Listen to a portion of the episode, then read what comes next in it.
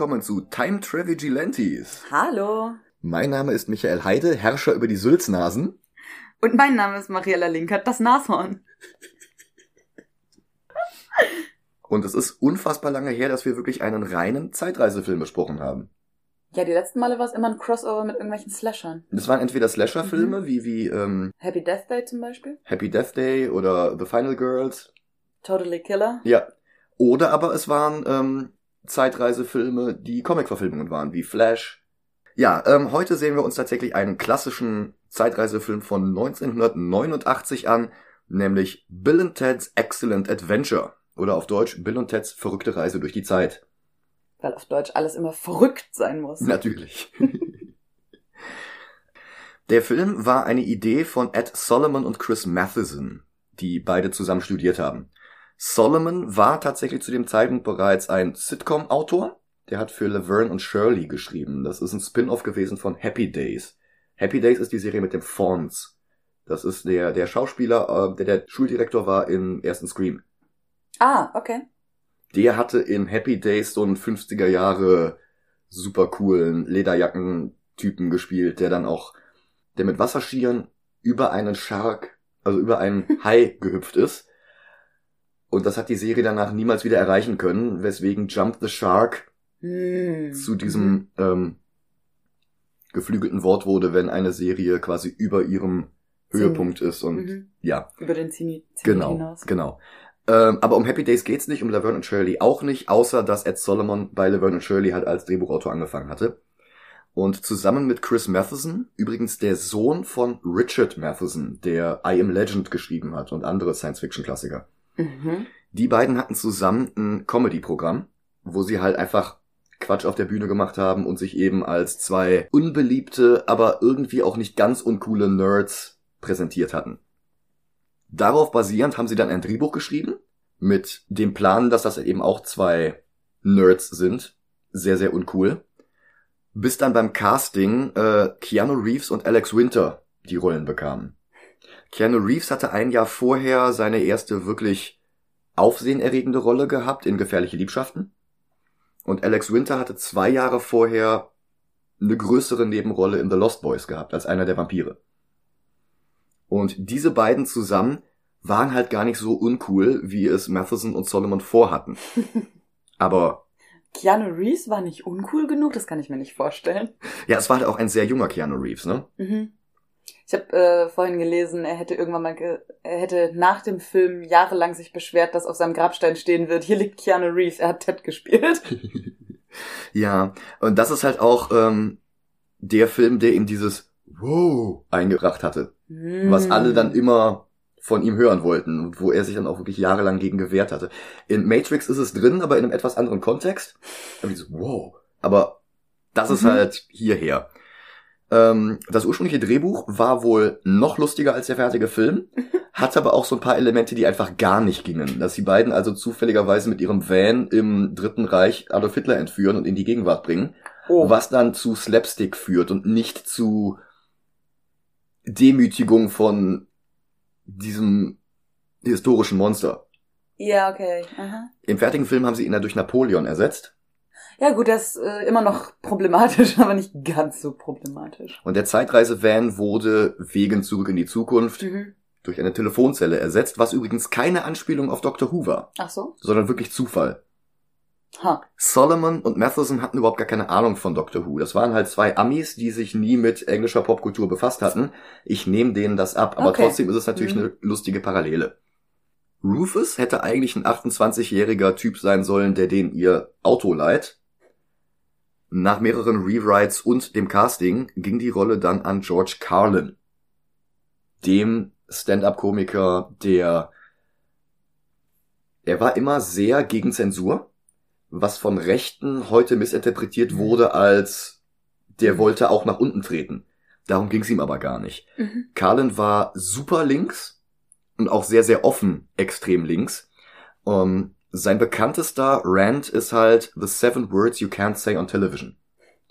Shit, Piss, Fuck, Cunt, Cocksucker, Motherfucker, Tits. Er hat das dann später noch um drei Wörter ergänzt, um auf zehn zu kommen. Das waren dann Fart, Turd und Twat. okay. Und da hat er halt wirklich ein komplettes Programm draus gestrickt. Und dieser Mensch war intelligent genug und charismatisch genug, dass der halt wirklich mit solchen Dingern durchgekommen ist. Und sich niemand beleidigt gefühlt hat. Der wird in diesem Podcast auch noch in kommenden Folgen von Counterculture auftauchen, weil er mit Kevin Smith an drei Filmen zusammengearbeitet hatte. Bevor er dann leider viel zu früh verstarb. Aber ja, es soll jetzt nicht um George Carlin gehen, es soll jetzt auch nicht um Kevin Smith gehen. Wir sehen uns jetzt einfach mal Bill und Ted an und danach reden wir mal weiter darüber. Regie führte damals Stephen Herrick, der hatte vorher nur einen der Critters-Filme gedreht. Später hatte er dann noch Erfolge mit Disney-Komödien wie Die drei Musketiere oder Mighty Ducks. Ähm, und auch hier dieses äh, Mr. Hollands Opus ist von ihm. Okay, dann schauen wir uns den Film doch mal an. Genau, jetzt schauen wir uns den Film erstmal an. Bis gleich. Viel Spaß. Bis gleich.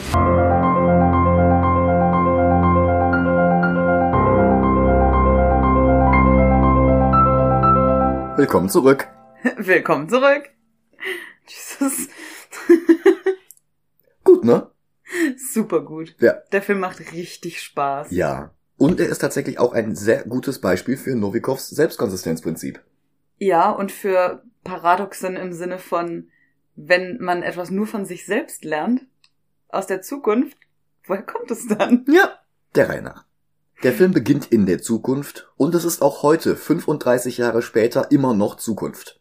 Wir sind nämlich im Jahr 2688. Wir haben Weltfrieden, eine saubere Erde, sogar der Dreck ist sauber, wie uns George Carlin in seiner Rolle als Rufus sagt, doch beinahe wäre es anders gekommen. Und das geht alles zurück auf Bill und Ted. Zwei Teenager aus dem beschaulichen San Dimas in Kalifornien. Die beiden haben eine Garagen-Metal-Band namens Wild Stallions, können aber nicht gut spielen, haben auch keine guten Instrumente und setzen ihre ganze Hoffnung darauf, dass Eddie Van Halen irgendwann aus irgendeinem Grund drittes Mitglied der Band werden könnte und sie dann schon gut werden. Eddie Van Halen hat übrigens später im Scherz gesagt, sie hätten ihm bloß Fragen brauchen. ja, ich sag mal, ähm, Marty McFly durfte ja auch seine Gitarrensoli benutzen. Ja. Ja, Bill ist übrigens kurz für Bill S. Preston Esquire. Im Deutschen Bill S. Preston Herrscher über die Sülznasen. Wie bitte? Herrscher über die Sülznasen, was denn sonst? Ja, das ist ein ganz normaler deutscher Nachname. Ja, kennt man doch, ne? Äh, Ted ist hingegen der komplette Vorname von Ted Logan, der sich aber als Spitznamen noch die künstlich verlängerte Form Theodore dazwischen schiebt. Also Ted in Anführungsstrichen Theodore Logan.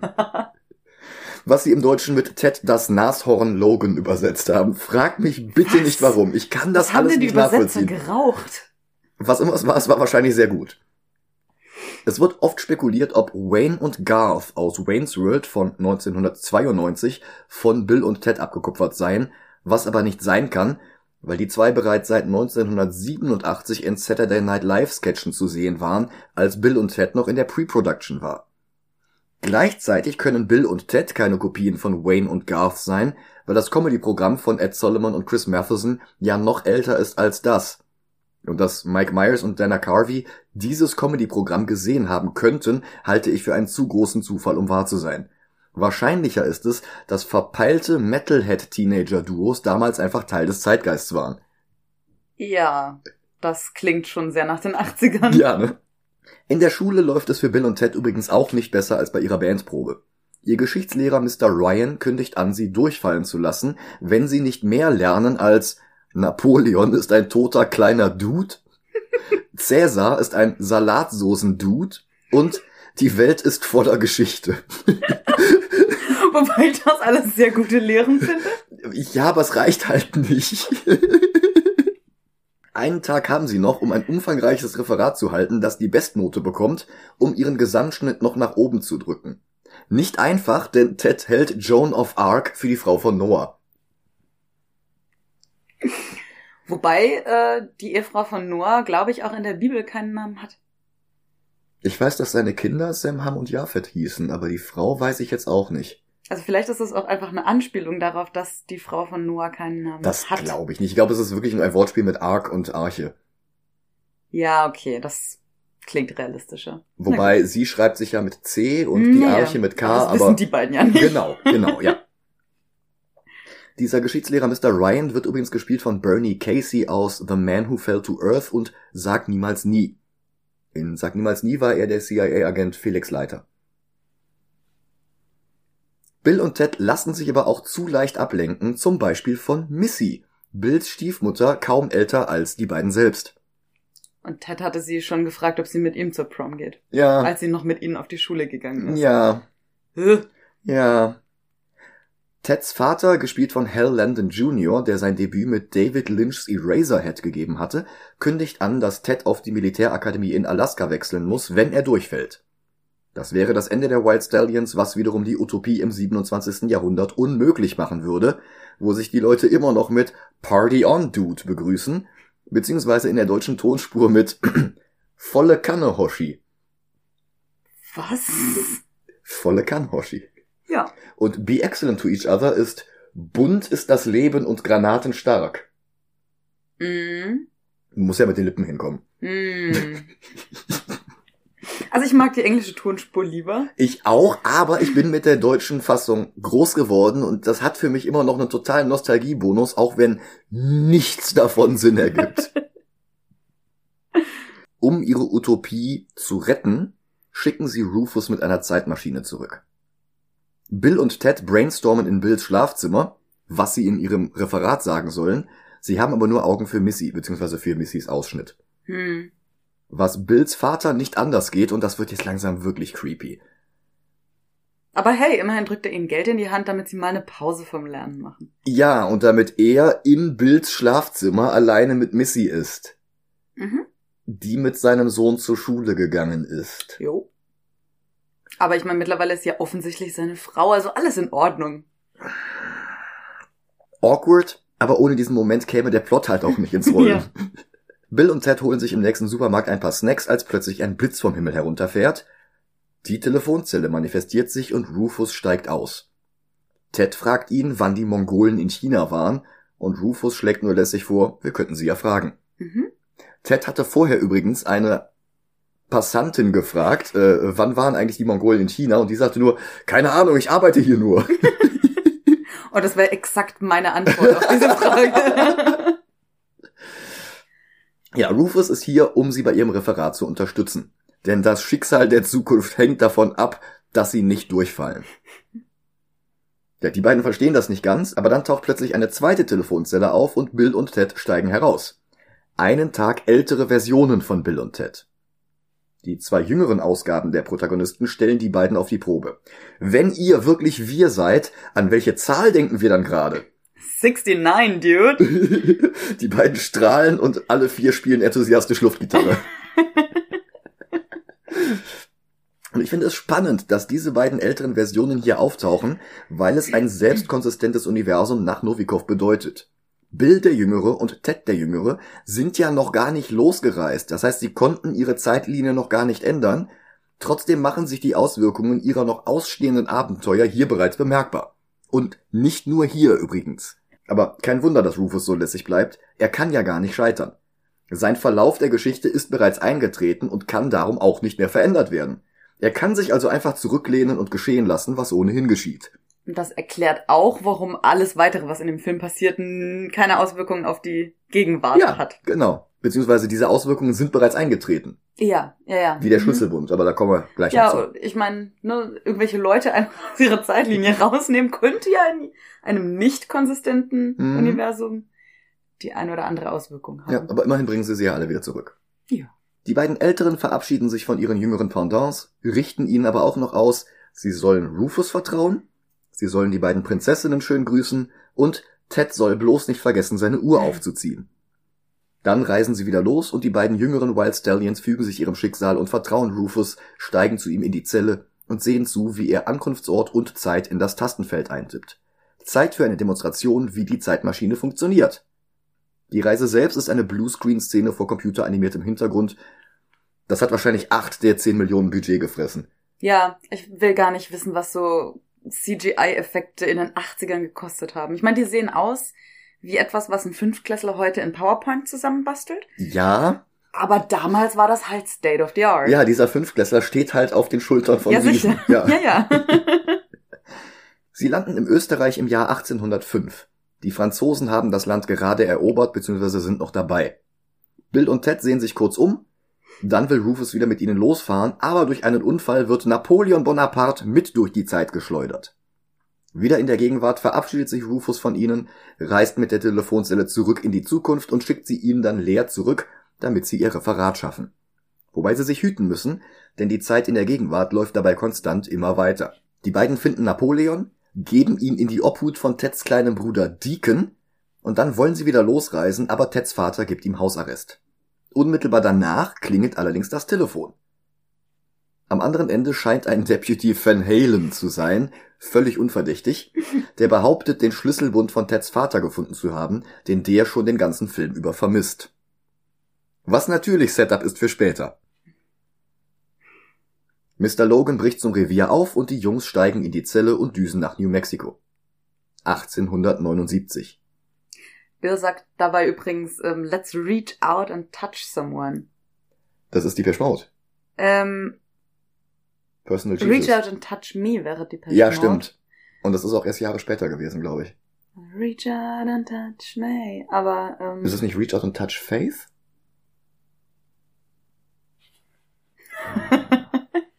Personal Jesus Lyrics. Reach Out Touch Faith. ah, Von okay. 1990, also ein Ah, Jahr okay. nach Hm. Ted.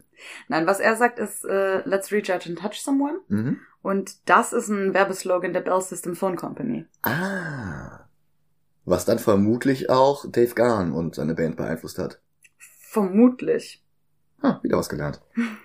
New Mexico 1879. Ein Cowboy will gerade auf einem Außenklo sein Geschäft verrichten, als plötzlich direkt daneben die Telefonzelle erscheint. Bill und Ted steigen in ihren 80er-Jahre-Klamotten aus, beschließen sich besser unauffällig zu verhalten und begrüßen den erstbesten Cowboy mit Howdy Partner. Ja, unauffällig. Auch das übrigens ein Satz, der dann in Wayne's World gelandet ist. Hm. Aber wie gesagt, ich glaube echt, das ist Zufall. Im Saloon bestellen sie zwei Bier und freuen sich, dass der Barkeeper nicht mal ihren Ausweis sehen will. Dann tritt der legendäre Billy the Kid in den Raum. Er braucht zwei Männer und alle Anwesenden machen sich so unauffällig wie möglich, bis auf Bill und Ted. Er fordert die beiden zu einer Pokerrunde auf. Ted glotzt fröhlich wie ein bekiffter Goldhamster in die Runde, aber Bill herrscht ihn an, er solle sich ein Pokerface zulegen, so wie er. Im selben Atemzug sieht er in seine Karten und freut sich. Wow, three Aces! Die anderen am Tisch mutmaßen, dass Mr. The Kid, wie Bill und Ted den Outlaw nennen, sie über den Tisch ziehen will und eine Saloonschlägerei bricht aus. Bill versucht, die bedrohlichen Cowboys mit Eintrittskarten für einen Wasserrutschenpark in Kalifornien zu bestechen, der 1879 natürlich noch gar nicht gebaut war. Der Park heißt Waterloo. Übrigens auch das Setup für später. Sie schaffen es, die Outlaws zu überrumpeln und fliehen zusammen mit Billy the Kid zur Telefonzelle. Nächster Halt, das antike Griechenland. Auftritt Sokrates oder Socrates, wie sie ihn nennen. Dessen Mantra, ich weiß, dass ich nichts weiß, ist für sie durchaus nachvollziehbar. Also stürmen sie seine Vorlesung mit How's it going? Ted versucht mit Sokrates zu philosophieren und er zitiert Bob Dylan. All we are is dust in the wind, dude. Und Sokrates versteht. Das Leben ist wie Sand im Stundenglas, das uns Korn für Korn verrinnt. Sie nehmen ihn mit. Auf nach England, 15. Jahrhundert. Also genauer gesagt zum Schloss von King Henry. Sie sagen nicht welcher, es wird der fünfte, sechste oder siebte sein. Die Amtszeit der britischen KönigInnen war damals etwas kürzer als heute. Es liegt an der Lebenserwartung. Ihr Blick fällt auf zwei Prinzessinnen, in die sie sich sofort Hals über Kopf verlieben. Und es ist sogar gegenseitig. Getarnt mit zwei immens schweren Rüstungen versuchen sie, sich bis in ihre Kemenaten zu schleichen. Das Gewicht der Harnische kommentieren sie mit Heavy Metal. Luftgitarren-Solo. Ja, in der Rüstung. Bevor sie Szenen aus Star Wars nachspielen mit echten Zweihändern als Lichtschwertersatz. Ja, die sind total ungefährlich, wenn man eine Rüstung trägt. Da kann gar nichts passieren. Ja, apropos, Ted kegelt es eine Wendeltreppe herunter. Eine Palastwache rammt seiner Rüstung ein Schwert in den Brustkorb. Bill versteckt sich, damit es ihm nicht genauso ergeht. Dann stürzt er sich auf die Wache. You killed Ted, you medieval dickweed. Und Dickweed finde ich so eine schöne Beleidigung. Ja. Aber eh alles nur falscher Alarm. Ted ist unversehrt. Er war gar nicht in der Rüstung. Wie? Egal. Im Schlossgarten treffen sie dann auf die Prinzessinnen und laden sie ein, mit ihnen zur Prom zu gehen. Die beiden sind allerdings bereits zwei alten Männern als Ehefrauen versprochen und sollen noch heute heiraten. Bill konfrontiert die zwei Bräutigame. How's it going, Royal Ugly Dudes? I'm the Earl of Preston. Und Ted spielt mit And I'm the Duke of Ted. Also noch nicht mal the Duke of Logan, sondern the Duke of, Duke of Ted.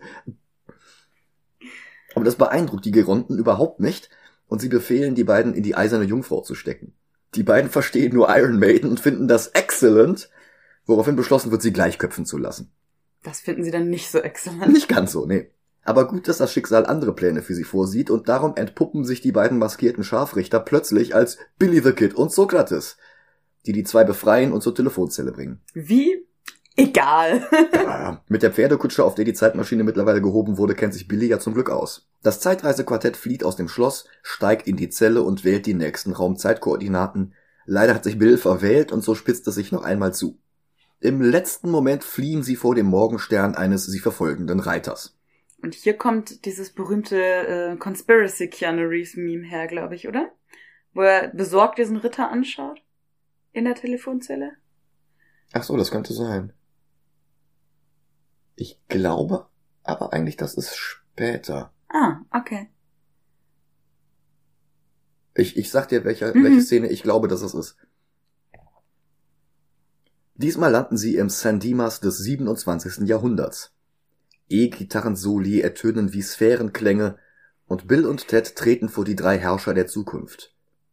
Die sagen, It's you. Sie antworten, Yeah, it's us. Äh, who are we? Sie erwidern die Luftgitarren-Grußgeste und sofort scharen sich die BewohnerInnen der Zukunft um sie für eine granatenstarke Air-Guitar-Session. Bill richtet das Wort an die Anwesenden. Be excellent to each other. Ted fügt hinzu, Party on, dude. Sie würden ja gerne alle mitnehmen, aber ihr Referat ist nun mal über die Vergangenheit, nicht über die Zukunft. Sie reisen also wieder los, aber irgendwas stimmt mit der Zeitmaschine nicht und die Fahrt dauert diesmal länger als vorher. In der Gegenwart wird Napoleon inzwischen auf einen gigantischen Eisbecher mit Marshmallows und Sahne eingeladen. Der Geschmack gefällt ihm.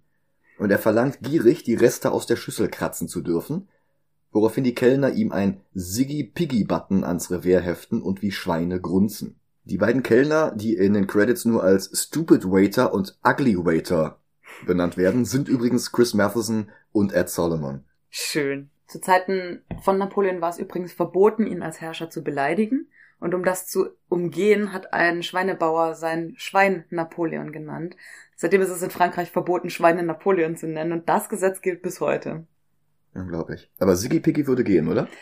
Ich bin mir nicht sicher. Dann erreichen auch Bill und Ted ihr nächstes Ziel. Wien 1901. Billy the Kid fängt Sigmund Freud, von Bill und Ted Fruit Dude genannt, mit dem Lasso ein. Dann geht es weiter nach Kassel 1810, damit sich Ludwig van Beethoven der bunt gemischten Truppe anschließen kann. Bill und Ted tragen ihn einfach mitsamt Klavierhocker vom Flügel weg. Das liegt daran, dass er der einzige aller Anwesenden ist, der nicht hört, wie die Zeitmaschine ankommt. Das Ja. ist schön. Nettes Alle anderen Detail. drehen sich im Hintergrund um. Ja. Kassel war übrigens 1810 der Sitz des Hofs von Jerome Bonaparte. Das Ach. ist der jüngere Bruder von Napoleon Bonaparte. Lustig. Johanna von Orleans, die mit Noahs Arche nichts zu tun hat, betet gerade zu ihrem Kruzifix, als auch sie in die Telefonzelle eingeladen wird. Und nein, das ist nicht Winona Ryder, es ist Jane Wheatlin von den Hex Girls. Abgerundet wird die Party durch Genghis Khan und Abraham Lincoln, den Bill und Ted mit der Ankündigung eines Candygrams aus dem Oval Office locken.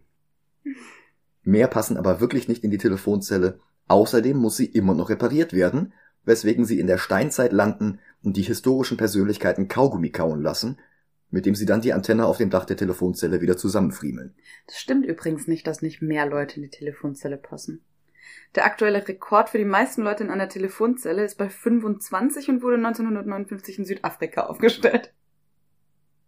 Die war bestimmt bigger on the inside. Mm, mm.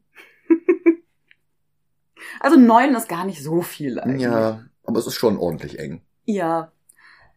Sie haben der wohl auch den Spitznamen Deathbox gegeben während des Drehs, was so unangenehm war. Verständlich. Napoleon ist mittlerweile mit Teds Bruder beim Bowling und er hält sich natürlich nicht an die Regeln, schreibt sich einfach mehr Punkte auf, obwohl er ständig die Linie übertritt und dann doch nur in die Rinne wirft. Napoleon stehen diese Jähzornausbrüche allerdings deutlich besser, als dass es bei einem Hitler gepasst hätte, was ja ursprünglich im Drehbuch stand. Das Problem ist natürlich, dass Napoleon kein Geld dabei hat und vom Betreiber der Bowlinghalle rausgeworfen wird. Und weil er sich vorher so ekelig benommen hatte, hat Teds Bruder jetzt noch nicht mal mehr Lust, auf ihn aufzupassen. Bill und Ted kommen in der Gegenwart an, allerdings nicht exakt in der Gegenwart, sondern an dem Moment, in dem Rufus ihren jüngeren Äquivalenten gerade die Telefonzelle überreichen will. Sie durchlaufen die Unterhaltung ein zweites Mal, jetzt als die älteren beiden Versionen ihrer selbst, und danach freut sich Bill, dass das Gespräch diesmal mehr Sinn ergeben hätte als beim ersten Mal. Warum sie einen Tag zu früh angekommen sind, weil sie für die Gegenwart eine Nummer höher hätten wählen müssen, denn in der Gegenwart ist es ja schon einen Tag später. Ted hatte vergessen, seine Uhr aufzuziehen, obwohl er sich selbst noch daran erinnert hat. Viel Zeit bleibt ihnen also jetzt nicht mehr bis zum Geverrat, aber Napoleon wird vermisst. Darum müssen die historischen Persönlichkeiten erstmal die Gegenwart kennenlernen. Sie putzen das Haus, Sigmund Freud ist vom Staubsauger fasziniert. Danach bringen Bill und Ted die Posse in die nächste Mall und spendieren ihnen eine Runde Slushies. Plötzlich wird ihnen klar, wo Napoleon vermutlich hingelaufen sein wird. Waterloo. Zum Waterloo Wasserrutschenpark. Und tatsächlich mit antiker Unterwäsche und einer orangen Badekappe rutscht Bonaparte gerade etwas panisch eine Wasserrutsche hinunter. Dann macht es ihm aber doch noch Spaß und er drängelt sich an der Warteschlange an allen Kindern vorbei. Bill und Ted erwarten ihn mit einem Handtuch und wollen zurück zur Mall. Allerdings fehlen jetzt die anderen Zeitreisenden. Johanna von Orleans ist beim Aerobikkurs. Beethoven hat sichtlich kindliche Freude an den Keyboards der 80ern. Sokrates und Billy the Kid flirten im Food Court mit ein paar jungen Damen. Billy gibt mit seinem Steckbrief an. Dann kommt Freud mit einem Corn Dog dazu und diagnostiziert bei den beiden Frauen eine milde Hysterie. Natürlich. Das Phallus-Symbol in seiner Hand spricht er nicht an. Genghis Khan hingegen köpft eine Schaufensterpuppe mit einem Metall-Baseballschläger, bevor es mit ihm durchgeht und er den halben Laden zerlegt. Der verträgt halt keinen Zucker.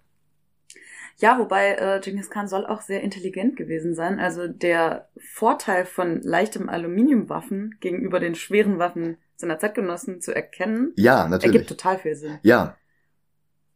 Aber Ted sagt später, dass er keinen Zucker verträgt und zu viel Zucker bekommen hatte. Oh, okay. Na gut. Lincoln lässt ein Porträtfoto von sich machen und weigert sich danach, Hut und Bart an den Fotografen zurückzugeben, der das für Leihware gehalten hatte. Und es eskaliert immer weiter. Beethoven spielt ein wildes Keyboard-Solo, das gar nicht mehr endet. Jean d'Arc übernimmt den Aerobic-Kurs. Genghis Khan flieht mit Football-Ausrüstung und Skateboard vor der Mall-Security und springt dabei sogar auf ein Trampolin, um einen Looping in der Luft zu machen und dann wieder auf dem Skateboard zu landen. Da Ich könnte mein- sich Martin McFly noch was von abgucken. Also ich meine, die Mongolen waren exzellente Reiter. Ja. Jetzt, Ob das jetzt auf Skateboards so eins zu eins übertragbar ist, egal.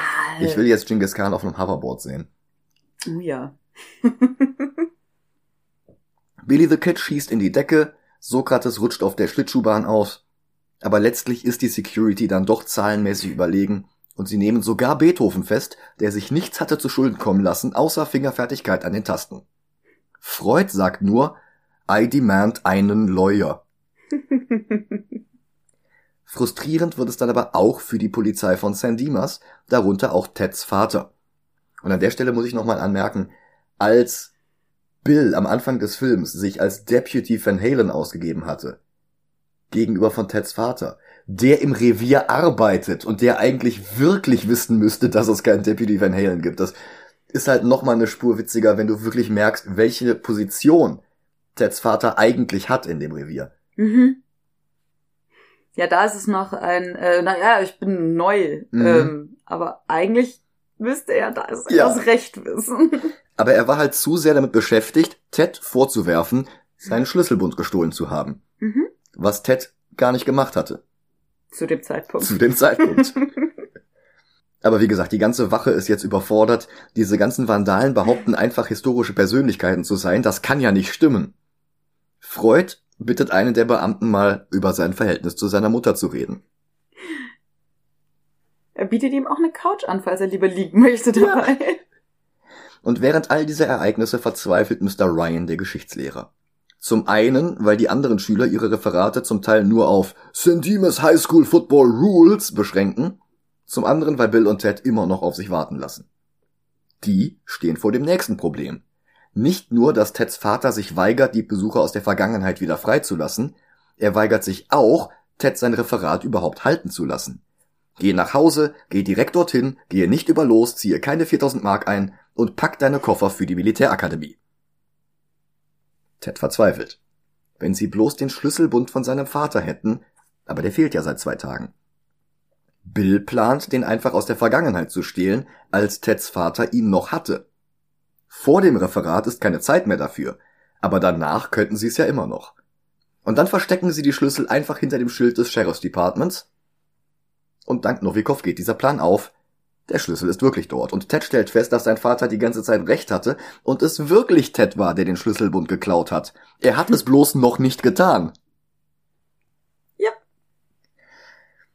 Mit dem Schlüssel schleichen sie sich ins Revier und entgehen jedem Hindernis, weil ihre zukünftigen Versionen beim Schlüsselklau bereits alles vorbereitet haben.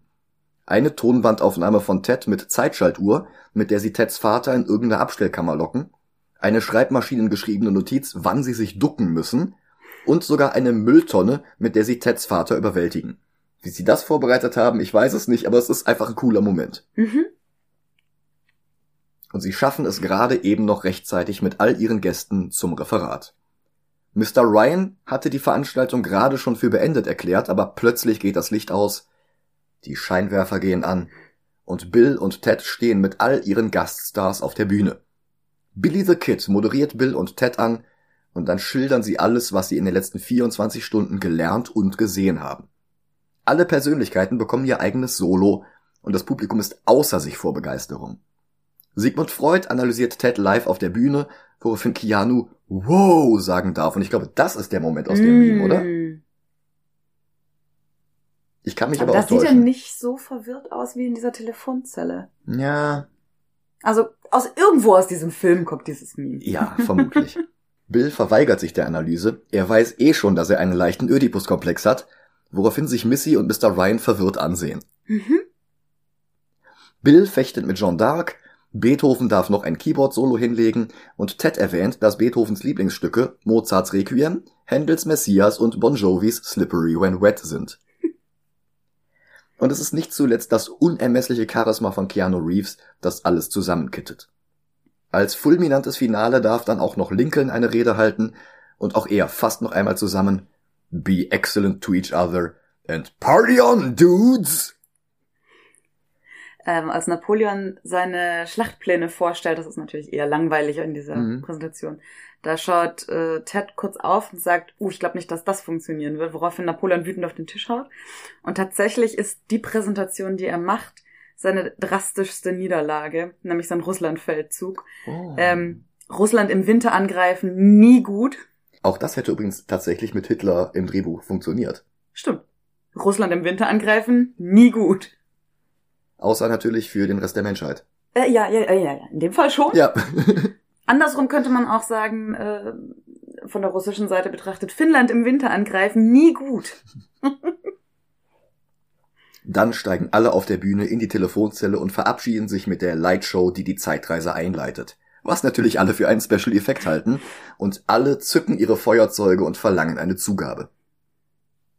Epilog Die Gäste aus der Vergangenheit sind wieder zu Hause. Die Wild Stallions haben den Geschichtskurs bestanden. Und auch wenn Eddie Van Halen ihrer Band nicht beitritt, so gibt es doch zwei neue Bandmitglieder. Denn Rufus karrt jetzt die Prinzessinnen aus England an für Schlagzeug und Keyboard. Die Musik der Wild Stallions wird ein Ende für Armut und Krieg bereiten und der gesamten Galaxis Frieden bringen. Ach so, und neue Gitarren hat er auch noch für Bill und Ted. Er schnappt sich selbst eine Gitarre und legt ein Solo hin, bei dem Eddie Van Halen die Ohren schlackern würden. Bloß Bill und Ted können immer noch nicht spielen. Aber Rufus durchbricht die vierte Wand und verspricht uns, they'll get better. Herrick hatte Probleme gehabt, die 10 Millionen Dollar Budget zusammenzubekommen, aber dann spielte der Film ganze 40 Millionen ein. Eine Fortsetzung ließ nicht lange auf sich warten, außerdem gab es Fernsehserien, Comics und diverses anderes Merchandise. Danach dauerte es allerdings sehr, sehr lange, bis auch der dritte Film kam. Aber das ist eine andere Geschichte und soll ein andermal erzählt werden. Im Jahr 2010 hat die Stadt San Dimas übrigens ihr 50-jähriges Bestehen gefeiert. Scheinbar ist die noch nicht so alt. Ich wusste gar nicht, dass es die wirklich gibt. Ich dachte, die hätten sie wie Hill Valley für den Film erfunden. Äh, scheinbar nicht. Hm. Und das Motto der Feierlichkeiten lautete damals San Dimas 1960 bis 2010 ein großartiges Abenteuer, also ein Ah, excellent, excellent adventure. adventure. Mhm. Ja, granatenstark. Übrigens nochmal zum Thema, dass äh, die Amtszeit von KönigInnen in England kurz war. Die Lebenszeit von historischen Persönlichkeiten war grundsätzlich kurz. Ja klar, aber wenn die nur drei Jahre lang auf dem Thron Das ist saßen, schon sehr kurz. ja, Ja, das, äh, ein Beispiel. Während der Dreharbeiten war Dan Shore, der Billy the Kid gespielt hat, 31. Mhm. Und Jane Wheatlin, die Jeanne Dark gespielt hat, war 29. Damit waren beide ziemlich genau zehn Jahre älter, als ihre historischen Pendants jemals geworden sind. ja, Also Billy the Kid äh, ist mit 21 gestorben und Jeanne Dark ist mit 19 Jahren hingerichtet worden. Ja. So alt sind die alle nicht geworden Hm. damals. ja, aber jetzt müssen wir Bill und Ted noch ranken. Also klar, besser als Flash ist er auf jeden Fall. Ich denke auch deutlich besser als beide Happy Death Days. Ja. Bei- auf jeden Fall mehr Spaß. Bei den Back to the Future Filmen wird's jetzt schon spannend. Also Back to the Future ist halt ist auch Komödie, ja. aber nicht so albern und insgesamt cleverer. ja. Wobei Bill und Ted cleverer ist, als man meinen könnte durch diese ganzen Gags. Mhm. Der ist schon, es ist halt eine andere Art von Zeitreiselogik. Ja, Also ist ja ganz klar, ne, das ist ein konstantes Universum und Ja. bei Back to the Future ist es das nicht. Ja. Ähm, aber dadurch ist halt ein anderes Setup-Payoff-Game möglich als bei diesem Film. ja, das stimmt. Mhm. Also einfach eine andere Art. Es ist beides clever, aber ich glaube, ich finde Back to the Future 1 auf jeden Fall besser. Ja, eins auf jeden Fall. Mhm. Ich- Denke eigentlich auch, dass zwei und drei besser sind. ja, m- Auch wenn die alle natürlich Spaß machen. Ich weiß nicht, ich glaube, Back to the Mhm. Future hat einfach noch mehr Auge fürs Detail. Also bei zwei bin ich gerade am überlegen, drei ist besser. Ja, von mir aus können wir noch direkt hinter Back to the Future setzen. Okay, also der neue Platz fünf. Mhm. Wunderbar. Dann sind wir auch schon wieder fertig. Ich bedanke mich bei euch fürs Zuhören. Vielen Dank. Empfehlt uns ruhig weiter. Und nächste Woche hören wir uns wieder. Bis dann. Tschüss.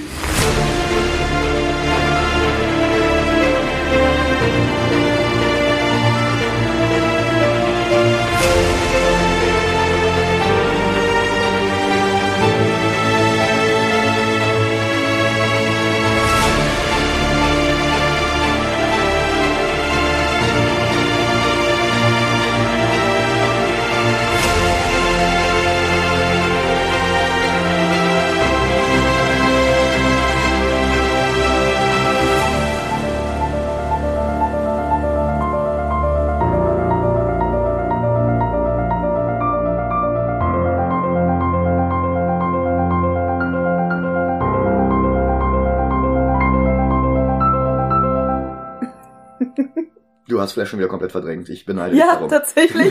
Wir haben Flash gesehen. ja, wo er dann ähm, seine Mutter retten will und damit ein anderes Oh Universum ja, erschafft. ja, und ja, ja, ja. Ja. Okay, got it. Ich hatte es wirklich wieder verdrängt. Ich beneide dich wirklich darum.